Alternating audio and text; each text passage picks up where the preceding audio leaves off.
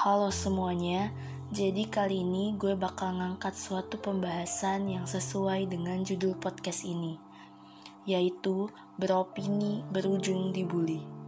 Oke, tanpa basa-basi, kita langsung aja ke pembahasan. Kita sama-sama tahu bahwa aplikasi media sosial itu dapat dimanfaatkan untuk belajar melalui beragam informasi, data, dan isu pada aspek lain juga, media sosial bisa menjadi sarana untuk menyampaikan berbagai informasi kepada orang lain. Informasi yang disampaikan bisa berupa fakta atau opini pribadi. Akhir-akhir ini, ada aplikasi yang ramai diperbincangkan oleh banyak orang, yaitu aplikasi TikTok aplikasi yang bisa membuat video mulai dari 15 detik, 60 detik, bahkan e, sekarang itu bisa 3 menit. Tapi ini jarang orang gunakan karena biasanya yang 3 menit ini nggak bisa pakai sound tambahan.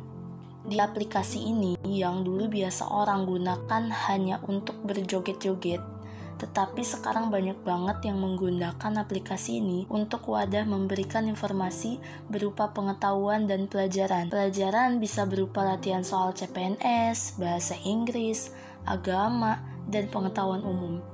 Dan ada juga yang berupa opini pribadi akan suatu hal. Hal tersebut bisa berupa hal yang sedang tren sekarang maupun keresahan yang dialami oleh si pembicara dan kita akan fokus membahas tentang konten di TikTok yang membahas tentang opini.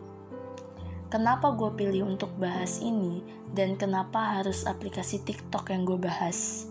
Oke, kenapa gue pilih TikTok bukan YouTube, Instagram, atau Twitter? Karena memang TikTok adalah platform yang sedang ramai orang gunakan terutama remaja.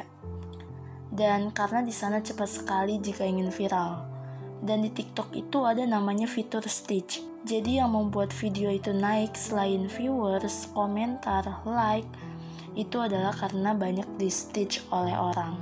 Jadi semacam videonya itu dikomentarin sama orang tapi dalam bentuk video lagi gitu. Dan gue banyak menemukan anak-anak yang kritis di TikTok. Tetapi isi komentar dan stitchnya menuai pro dan kontra gue sering banget nemu akun yang banyak diserang oleh netizen, tapi ini gue ceritain beberapa aja ya. Salah satunya adalah ada akun TikTok, gue lupa namanya. Nama akunnya gue lupa, tapi dia perempuan. Dia memiliki opini bahwasannya orang yang nangis sambil di videoin itu aneh, dan tujuannya itu untuk apa? Karena dia gak bakal mendapat solusi dengan itu. Dan banyak sekali yang kontra dengan video itu bilang bahwasannya itu bisa jadi karena dia nggak tahu lagi mau mengutarakan yang di mana, ke mana, dan sama siapa. Dan mungkin dia butuh dukungan dari penontonnya untuk menyemangatinya.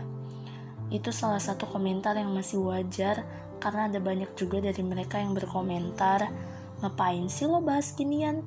Mending lo bahas yang lain aja, yang lagi viral sekarang, tentang pelecehan atau tentang covid kek Nah, mereka semua nggak tahu kalau si akun tersebut sebelumnya pernah bikin video terkait apa yang dia minta.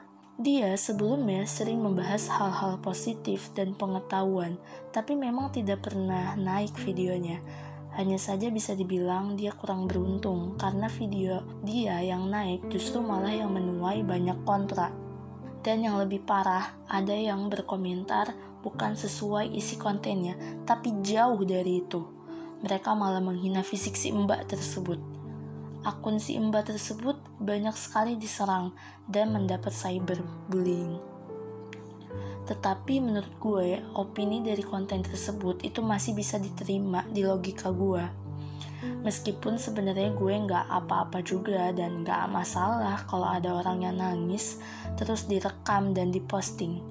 Karena ada opini yang sangat tidak masuk ke logika gue dan sangat banyak sekali menuai kontra di videonya, yaitu dia membahas tentang ke arah rasis.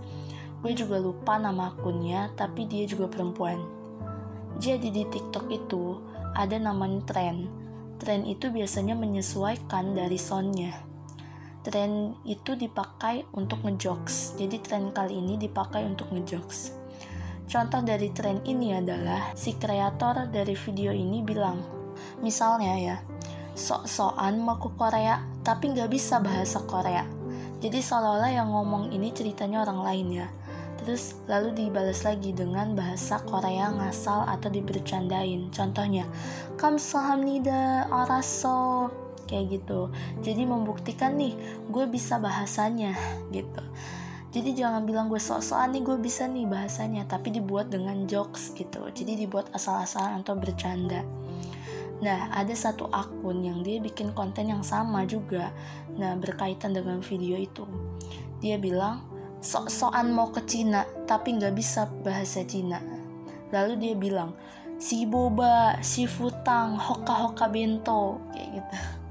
Nah, terus videonya itu di stitch videonya oleh mbak-mbak yang gue bilang tadi dia bilang seperti ini tahu nggak apa yang lucu tahu nggak apa yang bikin gue marah lu suka sama kulit putih gue, lu suka sama makanan gue, lo suka sama angpau gue, tapi abis itu lo hina-hina bahasa gue. Mbak itu juga bilang kalau si boba itu juga bukan dari Cina, dan itu sangat menghina menurut dia. Dan dibalaslah oleh netizen bahwa selama ini kita sangat open sama Cina tapi dibalas lagi sama mbaknya. Sampai gue lupa apa balasannya tapi ujung-ujungnya malah bahas kerusuhan Mei 98 yang jadinya malah gak nyambung dan emang dari awal juga gak masuk ke jokesnya kan akhirnya netizen geram dibalas lagi sama netizen kalau mereka nggak sekolah sampai setahun ini gara-gara apa? Gara-gara covid dan COVID awalnya berasal dari Cina. Dan ini jadi merembet ke mana-mana. Kalau ini diterusin, ini bisa merusak bangsa kita loh. Bahkan banyak juga yang nge-stitch video tersebut adalah orang Cina juga. Yang di mana uh, dia juga nggak setuju sama opininya. Dia bilang kalau itu tuh cuma jokes gitu. Dan menurut dia malah nggak nyambung gue bisa berasumsi juga kalau pembuat video itu dan penonton ini sama-sama seperti orang yang kecanduan terhadap sosial media karena gak berhenti-berhenti gitu mereka saling membalas dan video ini heboh banget pada masanya. Influencer-influencer TikTok pada turun tangan. Dan mereka mendapat fakta kalau nggak salah ini anak umurnya masih di bawah 17 tahun. Gue lupa pastinya umurnya berapa tapi yang jelas di bawah 17 tahun. Dan makinlah netizen menyebutnya dengan bocil dan dia makin diserang dan video-video dia sebelumnya itu dijadikan meme. Ada beberapa video dia diedit juga dan dijadikan meme. Bahkan netizen serentak untuk menjadikan mukanya dijadikan foto profil di akun TikTok mereka. Ada video joget dia juga yang udah lama lalu di-up kembali dan dijadikan meme dan jokes oleh netizen mukanya diedit pakai emot lah bahkan yang lebih parah mereka sangat body shaming. Gue tahu pendapat mbak itu juga nggak masuk di logika gue tapi setelah lihat akun dia dan scroll di beberapa video lamanya yang dia pernah membahas kalau dia itu waktu kecil suka diejek entah dari bahasa atau dari fisiknya karena dia keturunan Cina. Jadi mungkin itu yang membuat dia jadi terlalu terbawa perasaan ketika melihat suatu video yang berkaitan dengan Cina. Setelah itu akunnya hilang tak ke mana. Akunnya benar-benar sudah tidak ditemukan karena banyak yang report akun tersebut sebelum akun itu hilang, gue udah lihat beberapa videonya juga. Ada video dia yang membahas tentang hal-hal yang positif, yang mengajak kita untuk berpikir kritis, tapi memang viewersnya sedikit dan tidak masuk FYP. Disclaimer dulu, FYP itu for your page. Ya seperti beranda gitu Dan yang masuk FYP itu random aja sih Atau biasanya karena lagi tren jadi masuk FYP setelah kejadian itu, salah satu influencer TikTok mengajak dia untuk diskusi melalui Google Meet. Isinya itu influencer-influencer TikTok yang kurang lebih sekitar ada 20 orang mungkin. Dan itu ditayangkan juga di live Instagram. Jadi gue bisa lihat juga di situ kelihatan banget kalau dia kayak sedih dan sedikit depresi. Di situ mereka diskusi dan dia juga udah minta maaf tapi tetap aja yang namanya cyberbullying tetap ada. Gue juga kesel ketika melihat dia diperlakukan seperti itu. apalagi di body shaming gue bisa berasumsi kalau dia itu bikin video karena emosi yang disebabkan trauma di masa lalu yang berkaitan dengan ejekan atau bulian dan setelah video yang dia bikin lalu dibully lagi yang di mana pasti luka akan bertambah dan susah terobati. Nah, pelajarannya adalah hati-hati dalam berkonten. Jangan langsung ke trigger, pikir-pikir dulu sebelum diupload ke ranah publik. Memang agak sulit sih gue pun pernah bikin suatu konten di tiktok dan komentarnya ada beberapa yang kontra dan agak sedikit kasar.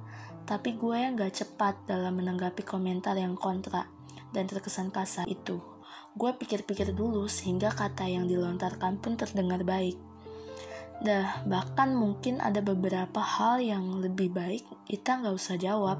Mungkin si mbak itu terlalu cepat membalas komentar netizen sehingga akhirnya merembet ke mana-mana dan gak berpikir panjang.